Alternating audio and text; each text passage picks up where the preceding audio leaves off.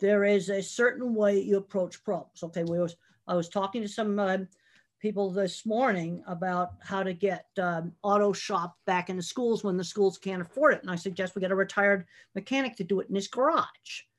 And then we have to worry about, well, is there going to be liability or something? And then I started visualizing some important safety. The advice and opinions expressed by the host of Autism Live and her guests are meant solely as suggestion and should not be in any way construed as child-specific advice. The Center for Autism and Related Disorders advises working with a board-certified behavior analyst who has experience with autism before starting any intensive behavioral intervention. Any choices you make in determining your child's treatment are completely at your own discretion. I forgot that. This will happen too. Then we'll be back.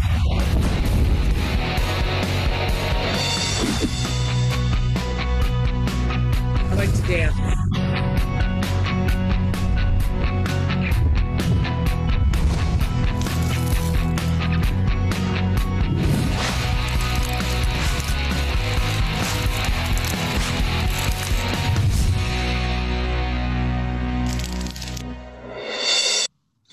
Good morning and welcome to this very special edition of Autism Live. You know, we have to go with this new format. We have to go live and we always have the choice to mute. And we have with us Dr. Temple Grandin, and she was saying, why, no, let's just stay. But then I apologize for the opening segments and the disclaimer. And we interrupted you in mid-sentence too, Dr. Grandin, but thrilled to have you here this morning. The topic this morning that we're going to be focusing on is finding and feeding our children's passions. And this is something that you guys write in questions for Dr. Grandin all the time. It's an area of her particular expertise. We're thrilled to have her here with us. Before we jump into that, I've been talking with all of you on a regular basis here and with Dr. Grandin the other day about our dear beloved Joanne Lara, who is gravely ill. And you know, we had the opportunity the other day. There were some wonderful people who said some really shout outs to her.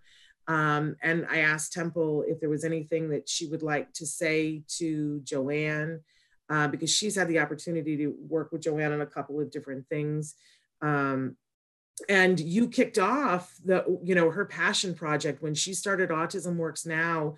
She asked Temple to come, and the kickoff event was called Temple Grandin and Friends, and Temple came and gave such an incredible speech at the Nokia Theater, and there were so many amazing dignitaries there, and it was just like the perfect beginning, and we all had t-shirts that said, I'm friends with Dr. Temple Grandin. It was such a big event that started this movement towards getting employment for individuals with autism. But Temple, is there anything that you would like to say? Well, I'd just like to say that she was somebody that got things done. I really liked the Glorious Pie Truck, because I think a lot of things that are going to work are going to be more local things done in the neighborhood. I'm going to be doing a talk to judges, you know, and a lot of kids get in trouble. And people ask me all the time, how did I get interested in the cattle industry? I was exposed to it when I was 15, when I went to my aunt's ranch. We're supposed to be working on developing kids' passions. I think in a lot of cases, kids are not getting exposed to enough stuff to figure out their passions, because the schools have taken out auto shop and welding and art and cooking and sewing and drafting and all of these kinds of classes. So we've got to start doing things in the neighborhood, like maybe have a retired mechanic set up a shop. And we got to talking about how they deal with liability. And I said, yes, I've worked in industrial safety. There's certain safety things I've got to have, like a special container for greasy rags so you don't have fires. I want gloves on the kids so they don't get into solvents. They don't have to have them on fixing the carpet. If they're messing with solvents, they've got to have gloves on. Yeah, there's a few safety things. I want to do those. But we need to figure out how to just do things in the neighborhood. And something like the Glorious Pie Truck, that's an example of something that was done in the neighborhood, very creative, and it wasn't that expensive to start, and it can slowly grow. Absolutely. And, you know, Joanne was all, you know, devoted her life to making sure that individuals with autism, first, she started with the autism movement therapy, and you know, was doing that not as just a dance class, but a dance class to help them to link their body to their brains, and So Joanne has been a passionate fighter, making sure that the kinds of things that you talk about, Temple, came to pass. And I think we all want to just say a big shout out to Joanne, how much we love her. And I can't imagine a world without her, but I that is imminent. And I know, you know, we had talked about this and you just wanted an opportunity to just, you know, give that little shout out to her because she, you're right. She was somebody who got things done. Another thing she's done in her career is writing about it. Mm-hmm. Write about how to do it. Because when I've done a lot of things in my career, I've been in the meat industry now for 47 years. And I would design a project and then I wrote about it. And there's a scene in the HBO movie where I get the editor's card because I realized if I wrote for that magazine, that would really help my career. Then I have to figure out why is this project newsworthy? Now, I couldn't write about every single corral I designed because a lot of them were just more of the same thing. But something where I had something original, like my entrance design on that dip that, I wrote about it. You see, and there's a lot of people doing some really clever, good, innovative neighborhood things, but they're not writing them up. I've seen some very innovative stuff done in schools. They're not getting the stuff written up on how to do it. And I just wrote simple how to do articles on how to design cattle handling facilities. But you're right, Joanne did write about it, and we're so thrilled that there is a book that details the autism movement therapy method. And there is also a wonderful book that she co-wrote with Susan Osborne that's really the Autism Works Now method, where it's teaching pre-employment skills to 14 to 17-year-olds. Yes. Both of them are available on Amazon, and we encourage people to look at those because Joanne's work lives on in those books and in so many other ways. And thank you for saying that, Temple, because I think we all forget sometimes that it's important that not only to do something, but to write about it so that others can learn from the things. No, this is the thing. So others could do it. I went to a little talk that a really innovative teacher did on teaching history by having all the kids doing all kinds of making Egyptian things when they studied the Egyptian history. And I said, you need to make a YouTube video of what you just told us at this little, book signing thing that I went to. Just do the same thing, do it on a YouTube video. I don't think she ever did.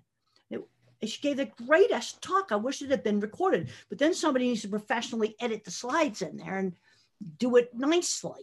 Yeah. So that other people could do it. Yeah. And, you know, I think a lot of times we get caught up and there's the hours in the day, but it's important to prioritize. And this week has really taught me that because I love Joanne so much, and I know that she had a lot more work that she intended to do. But, you know, for all of us, there's a time when the work needs to end, and what's left is what the impression you made on people, but what you put in writing is there forever. Well, it tells people how to do stuff. A lot of people just don't know where to start. And what am I doing this summer? Because we're still pretty well locked down. I have to go to a special web page for even allowed to go on campus. I'm writing a new book on visual thinking and why visual thinking is important. And the movie showed how I think visually. And I'm worried that our visual thinkers are getting discriminated against because we absolutely can't do algebra. You don't need algebra for skilled trade. You need old-fashioned sixth grade arithmetic the way they used to teach it. That you do need. Yeah. Well, and I want to segue into, because this is the topic that, you know, goes hand in hand with this. This is the topic for today that you and I had talked about, that we, you know, that you felt passionate about, and that so many people have written questions in about. How do I find my child's passion and how do I feed their passion? All right. The first thing is, how do you find it? I think a lot of kids today are not getting exposed to enough different things because the schools have taken out so many activities that they're not going to find the passion. When I was in high school, cattle wasn't anything I even thought about. I got exposed to it. Horses, again, I got exposed to them. What if I'd not been exposed to them? And I'm seeing too many kids today where the only thing they're exposed to is video games, and they're getting completely addicted and they're not going anywhere. If they were becoming great game designers, I wouldn't be criticizing it, but that's not what's happening. But I'm taking the hands-on classes out of the schools. music, theater, all these kinds of things, worst thing they ever did. I think we've got to start getting these things going in the neighborhood. So in this COVID time and during this summer, for these families that are listening to this and they're like, okay, I'm revved. I've got the time. I've got a little bit of time this summer. I want to find my child's passion, but I can't take them places. Like, because I know you're a problem solver. So let's come up with some things that they can do to expose their kids to things to see what they're passionate about. All right. First of all, gardening is taking off right now. That's something you can do.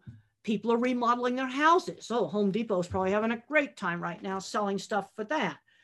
Building things, camping in your backyard. And then of course, I've got my book, Calling All Minds. It's also about famous inventors. And there's things that we can do, build things, art, we can do that. Take a programming class. There's all kinds of free classes online on Khan Academy. Wolfram Mathematica, a real great mathematics site. And if you want to turn on the math kids, look up protein symmetry on Google Images. Protein symmetry. I just looked it up again the other day. You got me turned on to that. Cathedral windows are inside your body. It's like, but let's just get creative. I was reading just in our local paper about how the neighbors were doing things together. They were keeping social distancing, but they were doing things together. I've seen I've met more of my neighbors since this happened than I had in the year before I lived here, because people are connecting with each other across the fence. That's exactly what's happening here in my neighborhood. I'm meeting people that I've never met before. I love it. And they're out walking their dogs, or they're playing catch out in the grass. Yeah.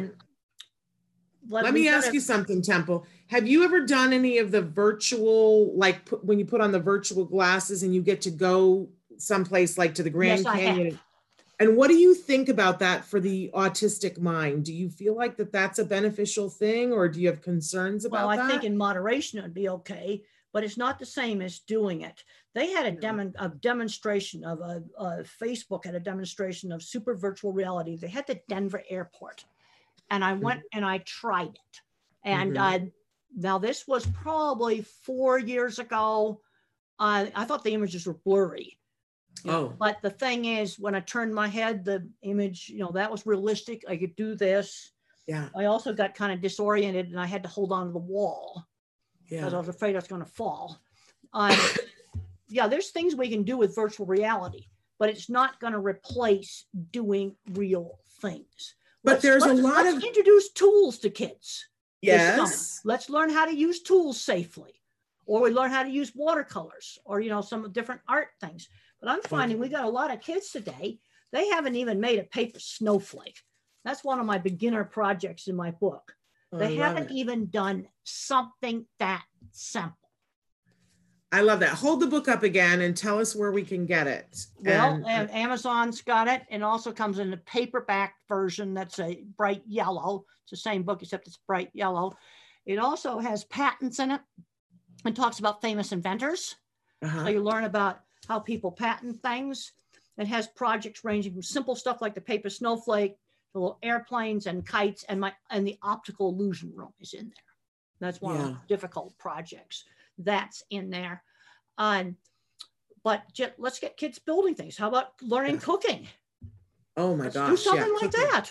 We need cooking happening this summer, that's for sure. Well, let's do that. Let's learn all the life skills on that's the kind of stuff that they need to be doing. There's a lot of stuff you can do. I don't know if you've seen, because every year we put out a toy guide to recommend things, and there's a company, and of course, I can't think what their name is right now. I'm going to Google it and find it. But they put out STEAM kits that they're basically erector sets that are for us to build a specific thing each month. And it comes in the mail, and the kids get it. And they've got these beautiful guides, but it has everything they need to build a Ferris wheel or build. They're really cool kits. I don't know if you've seen cool, but then again, I want them building something from scratch too. We made all kinds of stuff from scratch, and just scraps of wood, nails. When I was in second grade, I was cutting coat hangers with a pair of pliers. I was not allowed to use a saw in second grade, but I was using screwdriver, hammer, and pliers, scissors. And what were you building? Well, one of the things I was doing with coat hangers is I wanted to make a, and it's in the Calling All Minds book, a parachute. That when I threw my little parachute up in the air that was made with a scarf, it wouldn't open. So I made these spreader bars like this out of bent coat hanger with bent ends. I could barely cut it. And I had to make a dent and then do this. And I made a spreader bar just right. And you know what's interesting? I have found patents of spreader bar things for real parachutes. But I was doing this when I was like in second grade to make, and that projects in the book. And I just did it by myself.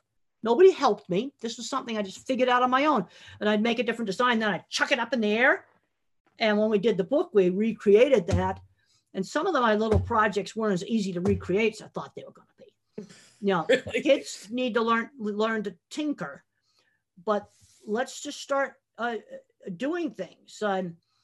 But, you know, part of the other thing, you know, because we said finding the passion, but then feeding it. And one of the things that I want to spend a couple of minutes talking about is that your mother, when you were in second grade and deciding to cut coat hangers, didn't say to you, let's not do that.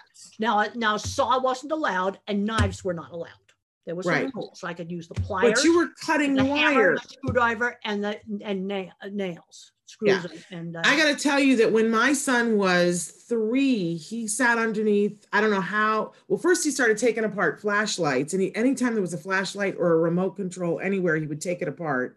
And I would take it away from him because we needed the flashlights and we needed the remote controls. Then he got a screwdriver and he sat underneath the dining room table and was taking it apart. And I, because I didn't know you then, was like, no, and hid the screwdriver. Now I wished I... No, what we would do now, let's get some screws from the hardware store, screwdriver, let's get him a Phillips too. So he learns there was a Phillips screwdriver and a regular screwdriver. And by the time I got to third grade, I had a little egg beater drill like this. Yes. And some tools, and he can start to screw things together, do stuff with bolts. Yeah. Well, now he's 17. He's not going to try to eat them or something. Right. Now my son is 17 and he's on his competitive robotics team, and he's got an outlet for that. And he went to his local maker site for a couple of years and learned how to do CNC, and we fed the passion that way. But when he was little, I didn't realize that I needed to be, he wanted to take apart the vacuum cleaner. No, let's get him some old vacuum cleaners that are his that he can take apart. In other words, and they have to be unplugged. There's a very strict rule about that.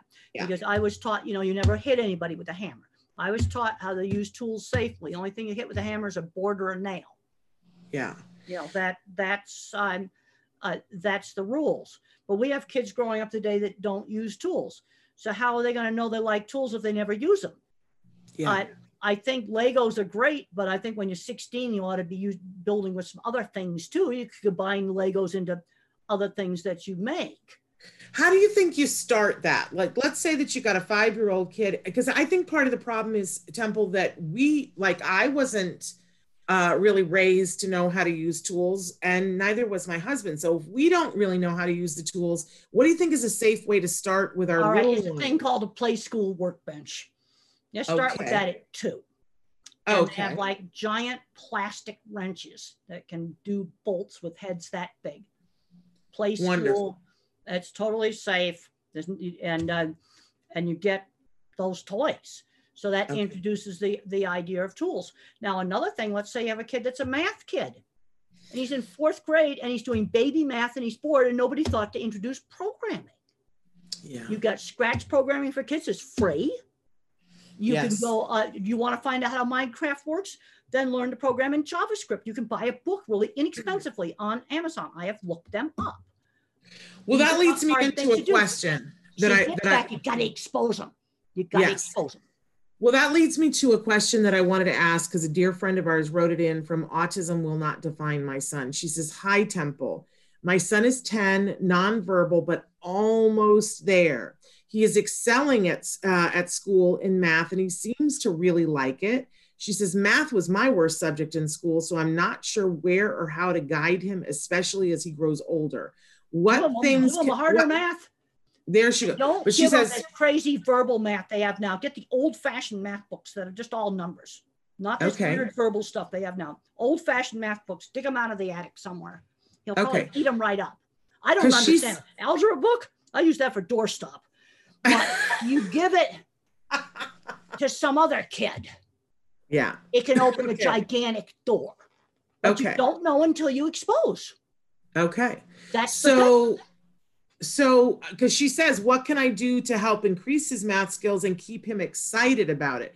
But mom's admitting that, you know, like, this is me too. I got to be honest. She doesn't have to know anything about math. Take him to the Wolfram Mathematica site. Tell me, say that slower. Wolf, wolf, wolf, like the animal. The animal called a wolf. Ram, like a male sheep. Wolfram Mathematica.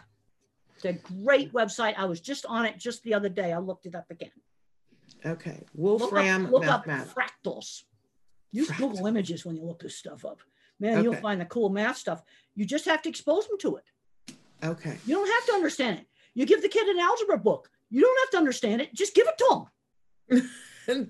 You just have to find it and give it to him. And he might use it as a doorstop too, but if he doesn't. It's not to him. Right. But you don't know until you expose. Because when I look back at a lot of big innovators, that really, really, like you take like Elon Musk here. He grew up in a family that had a workshop and tons of books.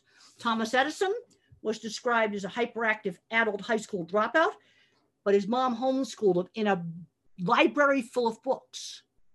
There's been engineers that self-trained themselves with their grandfather's textbooks, but they were there in the bookshelf, so the kid could pull them out and look at them. See, again, it's exposure. You don't know until you expose. And what worries me today is kids aren't getting exposed to enough stuff. Well, it's true, especially now, because while we're social distancing, I mean, I used to take my son to museums on a regular basis. That's why I was asking about the virtual. Well, let's go. The museums all have websites now. Exactly. Let's go explore some of this stuff on websites, and let's do it maybe with somebody else while we're going to go look at the Louvre or look at whatever. Yes. A lot of people are asking if we're actually live now, because sometimes we play your recorded interviews, but I just want to point out to everybody that this is Tuesday, June, what's the date? The 9th. And so we are live Tuesday, June 9th. People are writing in how much they love you. They're saying that they hate video games, that you're amazing. They can't wait for your new. Well, let me tell you a little something about Mr. Musk right here. Yeah. Well, you know all about, oh man, I geeked out on the SpaceX. I was glued to an iPad. I was over at Mark's house. So I was glued to this iPad, and they scrubbed the first launch because of the weather. The next launch, I'm glued. And I watched it live for full 20 minutes till it was safely in orbit. Right. And you know why those spacesuits were so cool? Because they were made by a costume designer. Isn't that wonderful? I wanted to dress them up really, really cool. And I geeked out on 3 hours of live docking. 3 hours of live docking. I geeked out on that. Totally geeked out. I love that. But okay, let's go back to this guy. Yes. Okay. How did he avoid the video game addiction? He's 48. So what I actually did is I figured out that he would be he loved video games, but at the age of 48, he would have been looking at Mario Brothers. I went back and I played the video games, late 80s, early 90s, that would have been the right age. And they were the kind of games that were a lot less addictive, because what he wanted to do was to open a video game store and sell them. And the shopping center wouldn't let him sign a lease because he was too young. Oh my goodness. He wanted to sell video games. But they also, those old games broke all the time. So you'd get the blue screen with all the code on it. Yes. Well, you see, I call that a computer showing the guts. And then you start to get interested in that code. They don't see that today. He's just old enough. He's just old enough to have avoided the video game addiction. And I went through, I probably played 6 or 7 of them. I didn't actually play them, but I looked at the YouTube videos of, you know, the popular games of that he would have been playing. Yeah. And he would have been like between 10 and 17. Well, it's interesting, you know, because those were the video games that I was exposed to too. In the beginning, I didn't get them. I was like, what is the thing? But when I keyed into the fact that there was a level of problem solving in them. Like well, you had to figure out how to learn with video games, but the problem is these kids are getting so sucked in. Anything, any benefit, there are some benefits with video games. What any benefit you would have, you'd get in an hour a day. Yeah. And yes, you're absolutely right. In my book, The Loving Push, that I did with Deborah Moore, we've reviewed some of the research. Also in the brand new edition of The Way I See It, I revamped the video game chapter. And unfortunately, kids on the autism spectrum are more likely to get addicted to video games than just any other kids. And they're not having good results, because what I'm seeing is there's two paths: to the basement to play video games, or we get out and have a life. Yeah. And Elon Musk loved science fiction. He just loved it. So he had to dress up the astronauts as superheroes. I just love it. Daft Punk helmets. I looked up, I geeked out on the whole. And then did you see the inside of the spaceship? No knobs and dials. I know. All computer screen in front of them. Isn't that amazing? Super, super cool. It was super cool. But that's like, have you gone to a launch yet? Yes, Temple? I actually have been to a launch. I did a disability conference at Cape Canaveral. I guess they used to call it Cape Kennedy. I guess the original name was Cape Canaveral. I think they're using that now. The other thing is, had to launch from Cape Canaveral, Pad 39A. There's only one launch pad in the whole world. This is cool. It's 39A, because that's where the moonshot went off from. Right. It had to be Pad 39A. You know, he owns launch pads, but they're not cool. Right. Well, there you go. I do it at that launch pad, but I went to a SpaceX launch. This was about 2.5 years ago. Very, very cool. I got inside the vehicle assembly building. I completely geeked out on that. But they need us visual thinkers, because they were just finishing up a launch pad. I got to go inside it, and I found something in that launch pad that shouldn't be there. That's why you need visual thinkers. What did you find? 7 o'clock in the morning, and you know what I found in the launch pad? I watched a raccoon come out of it and waddle down the steps off into the bushes. Stop. And the first thing I thought is, what have you been chewing? And I said, did you see that raccoon? He overnighted inside the base of your launch pad with their equipment. What did they say? Well, you better make sure he hasn't chewed stuff. I'll tell you what he'll chew. He'll chew tool handles. Okay, that'd just be annoying, because you're going to chew the stuff that you've touched. But if there's some wiring in some box in there and you've left it open that you've touched a lot, he may have chewed that. And you need to inspect that really carefully. See, this is why the mathematical engineers need the visual thinkers. Of course. A mathematician, they won't see the raccoon, but he could cause a mission to screw up. Oh, and for heaven's sake, it was the total geek fest. I got very emotional. I stood in front of the vehicle assembly building. I was crying, and I was like crying for happiness during the, I'm so glad Elon Musk managed to pull that off. That was just the coolest thing. And I was nail biting the whole way, just like, because, don't have anything go wrong. And then that night I found a cell phone video someone had taken to Elon Musk, and he's in the control room at Cape Canaveral, and he's glued to the window. Then he bends over and he's like doing this to the computer, probably looking for stage separation. Right. So once they're safely in orbit, they can relax. But I was nail biting the whole way. We were too, and we were emotional. And people are writing in saying that they were emotional.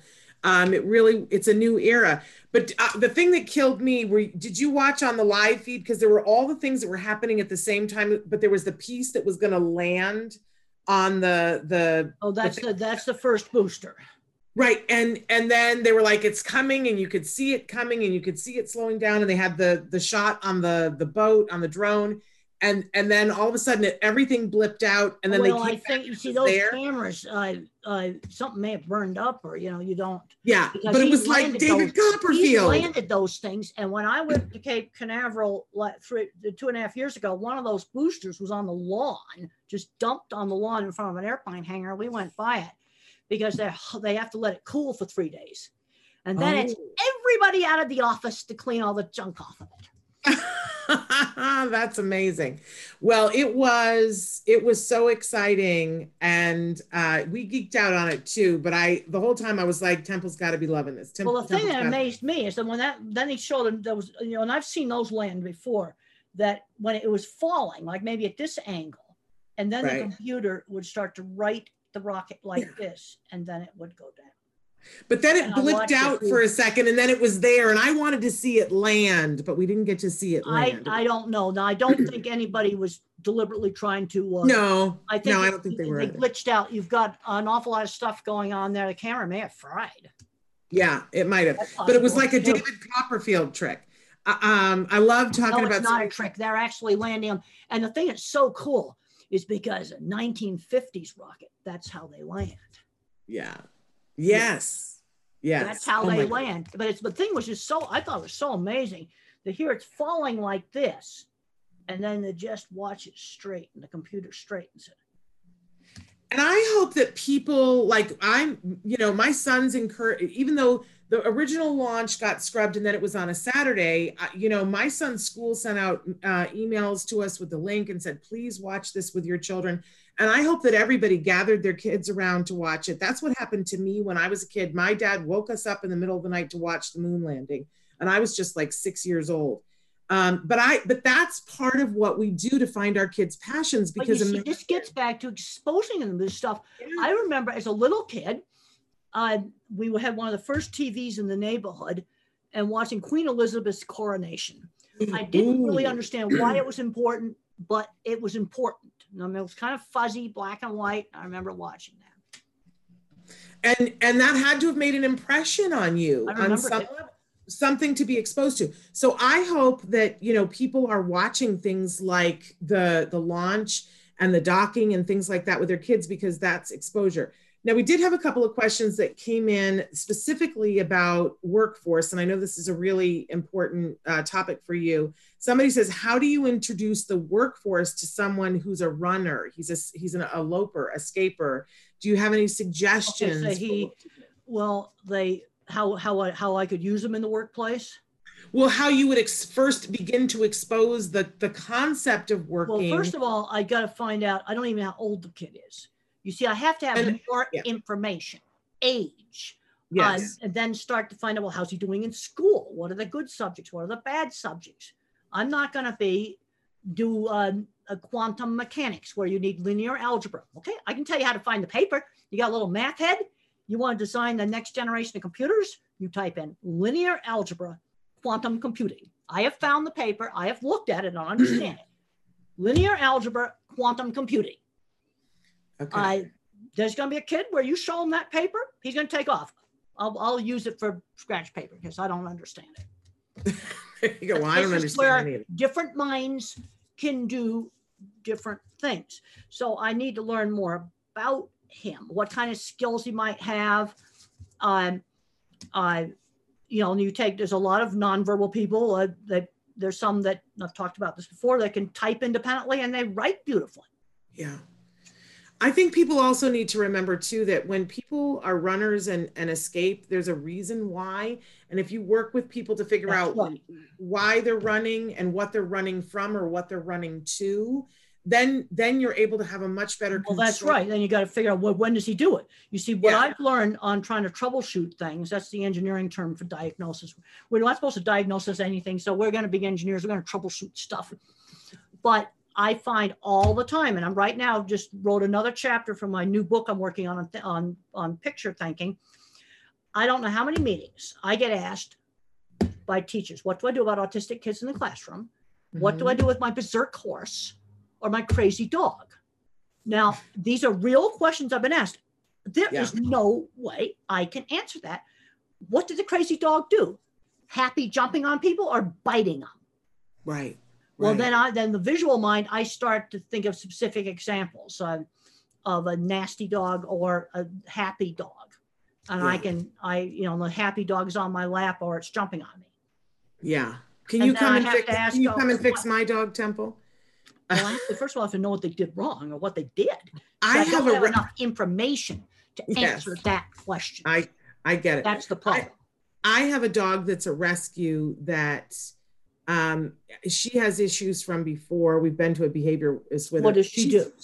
She's fine with us, but she thinks that she has to defend us from everything and anything else in the world, whether it's a fly or the UPS truck going by a mile away.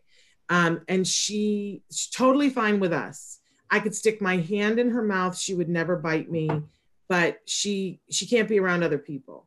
And now I need for her to be around another dog, and we're working very slow to do that. But I've adopted one of Joanne's dogs. That's the sweetest little pup. He's here in the room with me for the show, but I need for this dog to get along, and we're going very slow. But if you want to come by, the thing I always ask when parents ask me whether their kid's at the right school or whatever, the first question I always ask is, is the child making progress?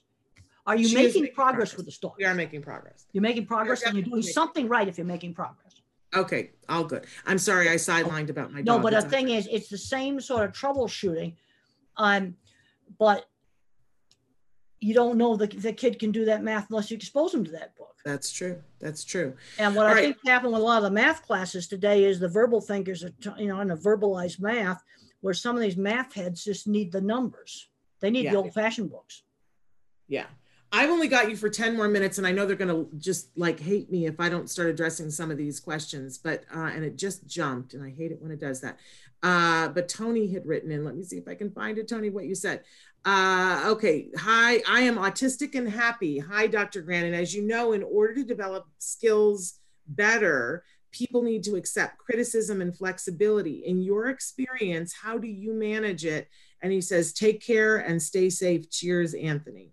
Well, I had a boss, there's that scene in the movie where the boss slammed down the deodorant and said, you stink, use it. That happened. Another time, my first job, I criticized some welding. And I said it looked like pigeon doo-doo.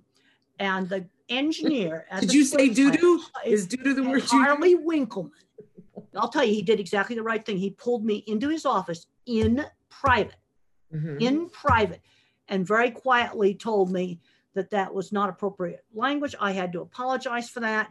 He also, I had apologized to Whitey, the welder, which I did, but he also explained to me if I didn't like the welding, Whitey was his employee, and I should have gone to him to complain about the welding. So he explained to me sort of the chain of command, and then he made me go up to the cafeteria and apologize. Now, I didn't tell Whitey his welding was wonderful because it wasn't, but I apologized for the rude language. Harley was the perfect job coach. And he didn't yell and scream at me. He told me very quietly and calmly what I should do in private inside his office. Well, but you accepted it and learned from it. This isn't easy for everybody. This isn't easy for everybody, but why do you think that you did? Was it something that you were taught? Because I wanted the job. The same thing with the deodorant. I wanted the job. There were some things where I had to change. And one of the things that has to change is hygiene. There's that if you want purple hair, fine, but you cannot be a slob. I'm going to say this because I've learned this from Joanne Lara, and we keep coming back to her. But you know, Joanne has been so passionate from minute one about that all kids deserve the right to work, and that all I would agree with that. Kids believe deserve. Her phrase was, "They all deserve a seat at the table." But I watched, and when I first met Joanne, I thought, well, there's probably some people who don't want to work. And I've watched as she has helped individuals that I thought were too impacted to work. And the passion, once they have a job and they understand the parameters, they fight to keep that job. But not everybody has that opportunity, Dr. Grandin. And like, how do we give them that first work experience so that they see, ooh, when I work, you accomplish something. Now, the thing is, my mind doesn't work. And see, verbal thinking, you tend to overgeneralize. Okay. You see, picture thinking, I think of, here's a specific example. Okay, a nonverbal person. I'll tell you, this is a specific example. This is a real person. About 2 years ago, I went to visit a very, very progressive program. They had a lot of clients that were adults, nonverbal. And this client came with binders full of everything bad he'd done, run off, everything terrible about him. And they finally said to him, you want to run? I'm going to mark some ribbons on some trees. This is where you can go run. Mm-hmm. And then they gave him work that was physically kind of demanding, stacking wood. But it's also something where you were stacking wood for a purpose. It wasn't fake work. You cannot have fake work where you stack the wood and then unstack it. No, it was wood that needed to be stacked. So you were doing useful work, and they just worked. And the guy was there, and they threw the binders away. Yeah, they just looked at it real simply, and the guy went from being the most horrible behavior problems there was to now he liked the fact that he had a real job. The other thing you've got to do if you have a really bad behavior problem is you've got to rule out a hidden painful medical problem. That yes. has to be ruled out. You could have acid reflux, you could have ear infection, you could have toothache. You got to make sure they don't have something like that. I so agree. One of our regulars on the show, Yadira Calderon, wrote in and she said, Dr. Temple Grandin keeps supporting our teens and adults with autism and creating opportunity for them. Allowing our children to try different things is the best way to relate to them and discover their passion, not imposed. Based on strengths and interests, that's what I'm trying to do with my Rainbow Mo show. That's her daughter. And she said, so far, so good. Her daughter's doing yeah, you've got to, you know, when I was in third grade, it was obvious I was good at drawing, but I just did the same horse head over and over again. Some mother said, well, let's draw the saddle. You know, take that interest and broaden it. You want to broaden an interest so it's not so fixated. And she introduced other media, watercolors, and they're just little kids' paints. But you have a whole book written on the idea of pushing our kids. Well, another thing that mother did, because my sister loved theater, is that she put on plays in the neighborhood in the summer. And she'd get all the kids in the neighborhood to come and they'd put on a play. Yeah. And what was that like for you? What did that do for you? Well, this was something she did more for my sister. I would be in the play. But yeah. She had a lot of the neighborhood kids involved in it and making Halloween costumes, so making pumpkins, a lot of the stuff that she did, it was not expensive stuff. Now the plays were mainly done in the summer when it's vacation.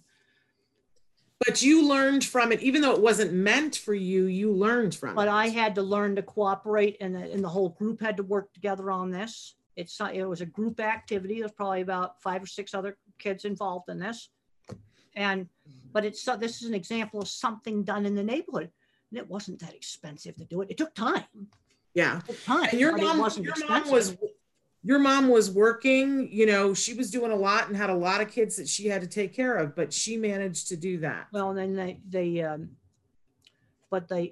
you see, and now you've got people, but now the problem you've got with people at home is they're trying to juggle their job. I was just reading in Science and Nature on the career section. Okay, scientists are at home, you know, trying to get their work done. Now they can't do lab work at home, but they're writing and their statistics and things like that. And one of the things they've learned, a schedule. This is another thing from the space station, a schedule. You got to get up in the morning. Now there's 5 astronauts and 3 exercise machines on that station. So the schedule's going to have to rearranged, but everybody has to be at the midday meal. That's a rule on the space station. Yeah. They don't want them sort of sulking at opposite ends of the station. Yeah. Everybody eats at the midday meal. That's on the official NASA schedule. But they've learned they've got to put it on a schedule. That's been learned. There's been problems on space stations.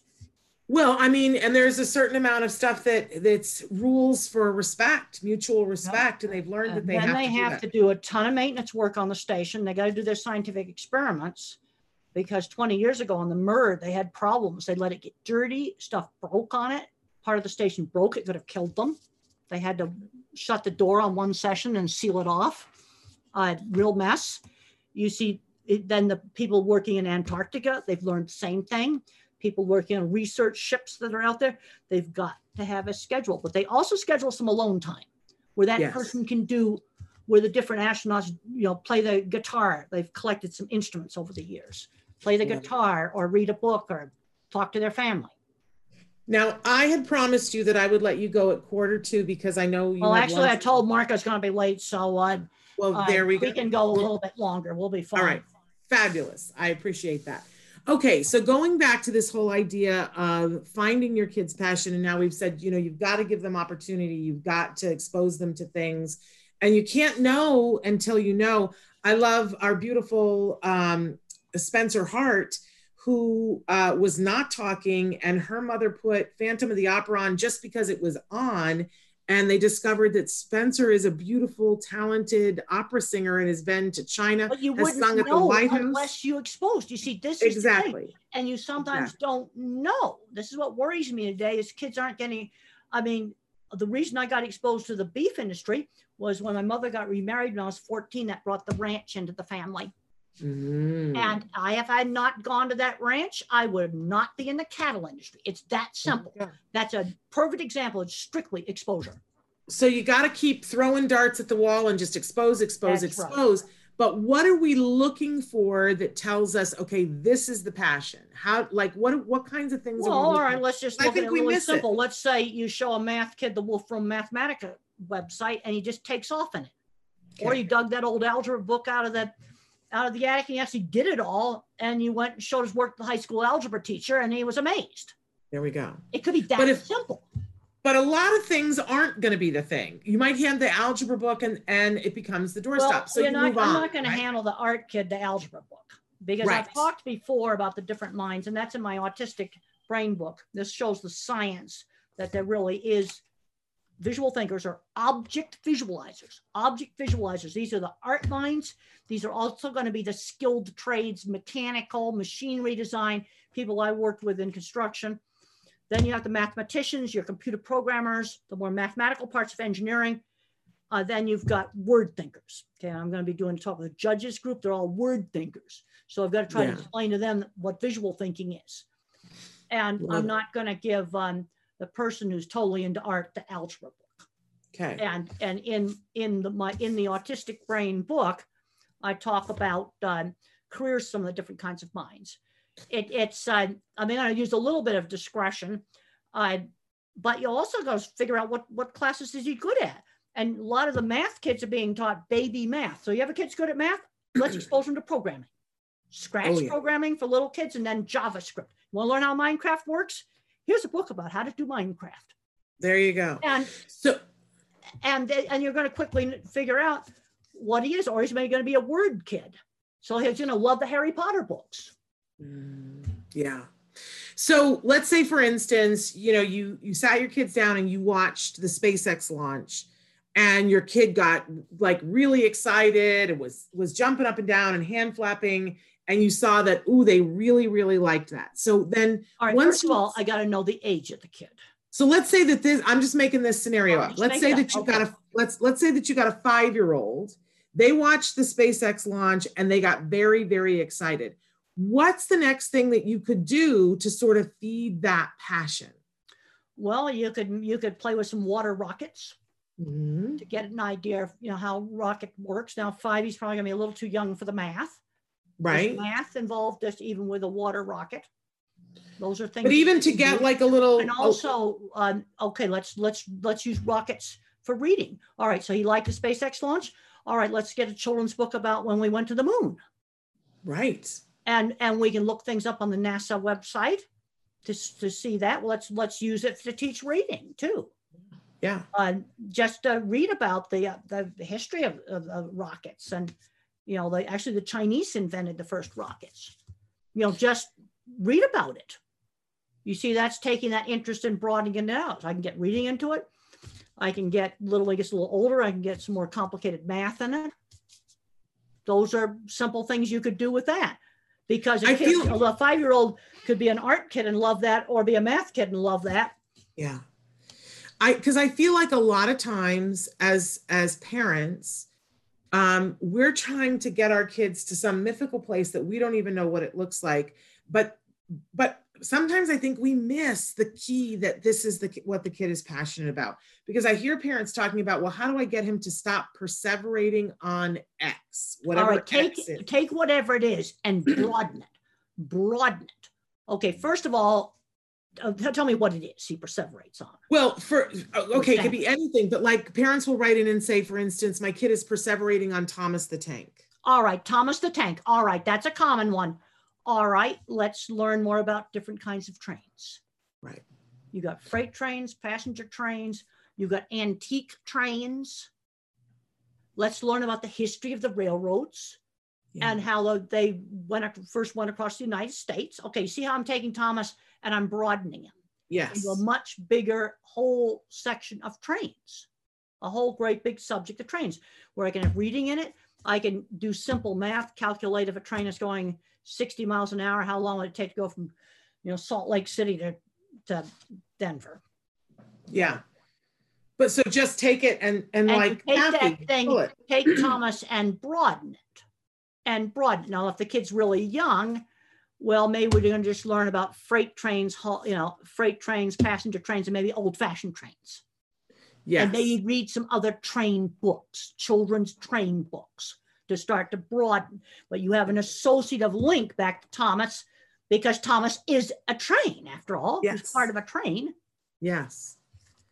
And so now people are writing in about what their kids tend to go towards. Somebody said, my son is 9 and he's into jigsaw puzzles. Is he a visual thinker? Jigsaw puzzles may be more of a math thinker.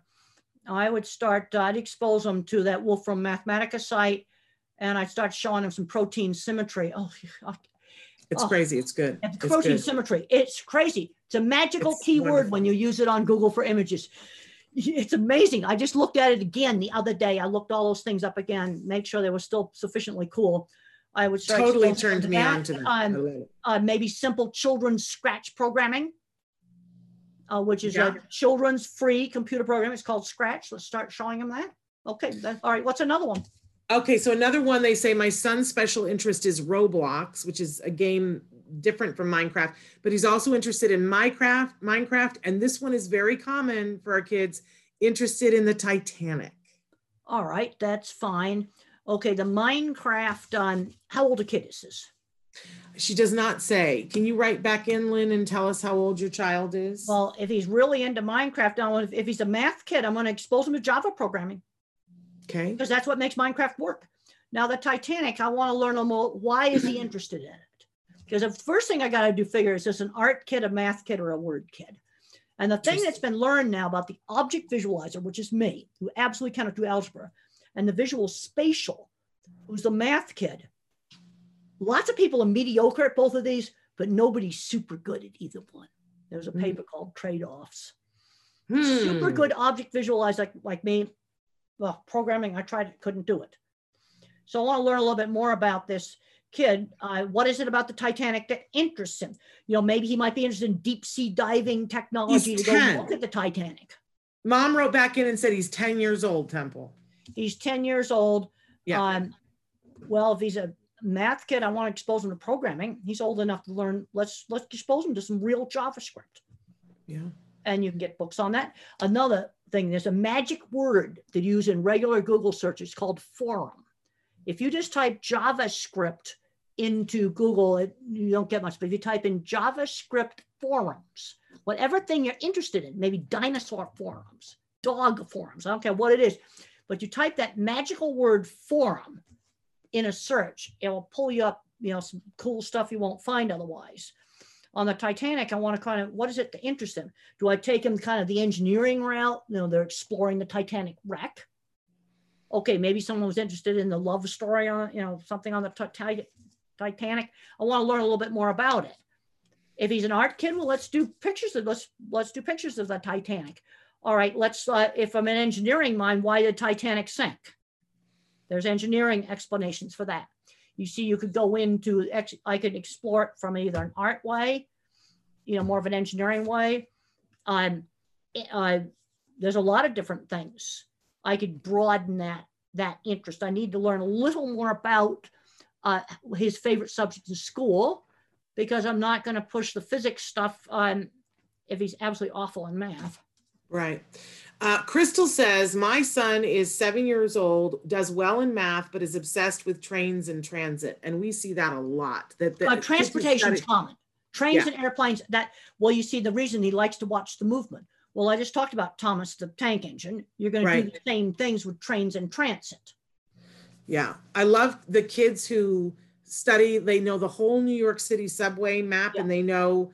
or they know the train schedule for the Boston transit. It's like amazing. Another person says that my daughter is also a jigsaw puzzle whiz, but hates math and is nonverbal. She's nonverbal, but jigsaw puzzles, often pattern thinkers are really good at it, especially if they're good at a jigsaw puzzle that doesn't have a clear picture, that you're not creating a clear picture. So you're not like find the blue pieces that be the sky or the green pieces that might be the grass. She hates math, but she's really good at jigsaw puzzles. But there's different kinds of math. You see, one of the reasons why I want to get you on the Wolfram Mathematica site is that it gets into the real true pattern thinking. Not this, I think what way they're doing with the math now, I don't understand what they're doing. The other problem we've got with some of the math now, I was taught to borrow in subtraction. And if I hadn't been allowed to mark the paper, there's no way I could do it. But then you have other kids where they do it in their head. Let them do it in their head. They don't think the same way. And now we're getting questions about, because we talked about the perseveration thing, you know, and you were asking like, what are they perseverating on? And we've got a young man who's 21 who perseverates on mom. He, mom does not have custody of him, and he constantly repeats statements saying. And he wants to get back with mom. He says, fully verbal or not? Well, he repeats the statements, mom is coming, but in fact, mom is not coming. Well, yeah, he wants her. You see, that's just plain separation anxiety. Yeah. You know, that he wants her. Yeah. But it appears from what they've written that mom is not coming, is not able to come. And so that's really something for, you know, it's and it's take not some time. Impossible even to talk to her on a video or something. So I don't know what the situation is. I don't know either. You know, and does he feel better if he has a picture of her? There you go. Yeah, I mean, let's just try to think of or a card from her or something. Yeah. Somebody in my family used to have separation anxiety. And so a child, I mean, this is a 21-year-old, but they gave her a hanky from that person and she could put it in her pocket and take it with her everywhere. And it made all the difference. Well, that's something simple to do. That's the kind of stuff I like to figure out. Maybe something like that could be done. Okay. So we've only got a couple of minutes left here, and I know we got to get you to lunch. I don't want Mark mad at me. But I told him late, but I told him it's gonna be 15 minutes late. Okay. But so to wind this up, you know, so important that we expose our kids to as much as possible, and that we watch when they're exposed what excites them, and then, as you were saying, feed that passion by trying to find as many different ways to pull that passion out. Transportation is a very common thing that these kids like, but and some of it is watching the motion. You know, even now, like, I mean, I'm thinking how many airplanes, I still like to watch airplanes take off. Yeah. There's just something really cool about it. One of the things that I've enjoyed about getting to know you, Temple, is, you know, I just think passion is the funnest thing on the face of the planet. And it's so easy to see when you're passionate about something, it's just so easy to see, it's recognizable. And I love it when we get talking about the things that you geek out on, the space things, partially because I geek out on them too, but it's just so fun to see how passionate you are about it. And I wish that as autism parents, we would take that and look at our kids in that way. What you got to do is you got to broaden so that the fixation isn't so narrow. Let's learn about some different kinds of trains. Yes. You know, we do math with trains. We can do physics with trains. If the kid's more of a word kid, we can read about the history of the railroad. Yeah. Or the but what I want for the autism community is to start to embrace that. And as you said, broaden it out, but to stop. I think a lot of parents are embarrassed when their 14-year-old kid is into a toy that is more appropriate for a 7-year-old. And I think. All right. Let's put you know, Thomas is just one of the world of trains. Yes. All right. So let's start learning about Thomas's friends. Right. All the big trains. But let's see that as passion. Just remember, let's see that as passion. He dressed the astronauts as superheroes. He did. And when the costume designer was contacted to do it, he thought he was originally doing it for a movie, and they designed the spacesuits. Then they had to bring the engineers in to make it actually work. And you know what I got to see during the 3.5-hour doc? What? They had they didn't show the astronauts putting the spacesuits on and off. They blanked out the video for that. And then when they were sleeping, the thing was just turned off. But when they got the spacesuits back on, one of them didn't quite hold the pressure quite right, and the controller was saying, "Now, did you see the white teeth on the zipper or the black teeth? You see, it was color coded. If it wasn't quite zipped up all the way, you could see this different colored teeth." And they said, "Yeah, we could see that. You know, wasn't zipped up quite all the way." I didn't get to see that. Well, that was in the, and they were discussing that. And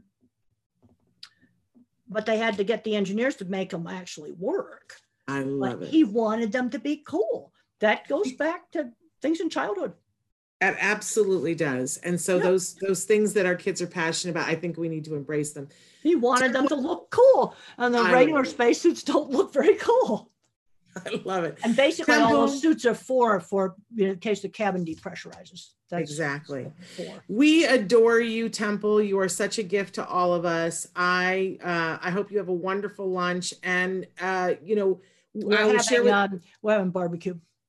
Nice. I will share with our audience that you and I have talked about having you come back once a month to do this kind of thing on a different topic. And so we look forward to having you on in July, and we look forward to everybody being happier, healthier, and safer in July. But thank you so much for the time that you have spent with us here today. It's been just delightful. No, it was really good. And I just hope I get people to kind of think about things differently. Yes.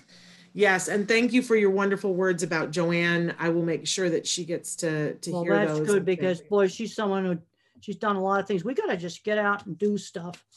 Yes, like Joanne. Everybody be like Joanne. Right. That's right. All right, Temple, love you. Well, I guess it's time for me to sign off now. Yes. All right, you take care. Thank you so much. I sure will. All right, bye-bye. Great to talk to you. Okay. Thank you. Bye. Bye-bye. I want to say, wasn't that...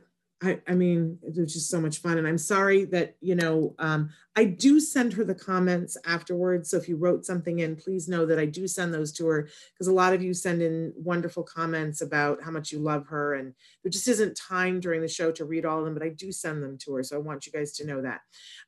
Also, I want to let you know that tomorrow on the show, we have Evelyn Kung, autism expert Evelyn Kung, will be here to answer your questions. On Thursday, we're having Yadira Calderon back because she was so amazing last Thursday. We want her to join us again.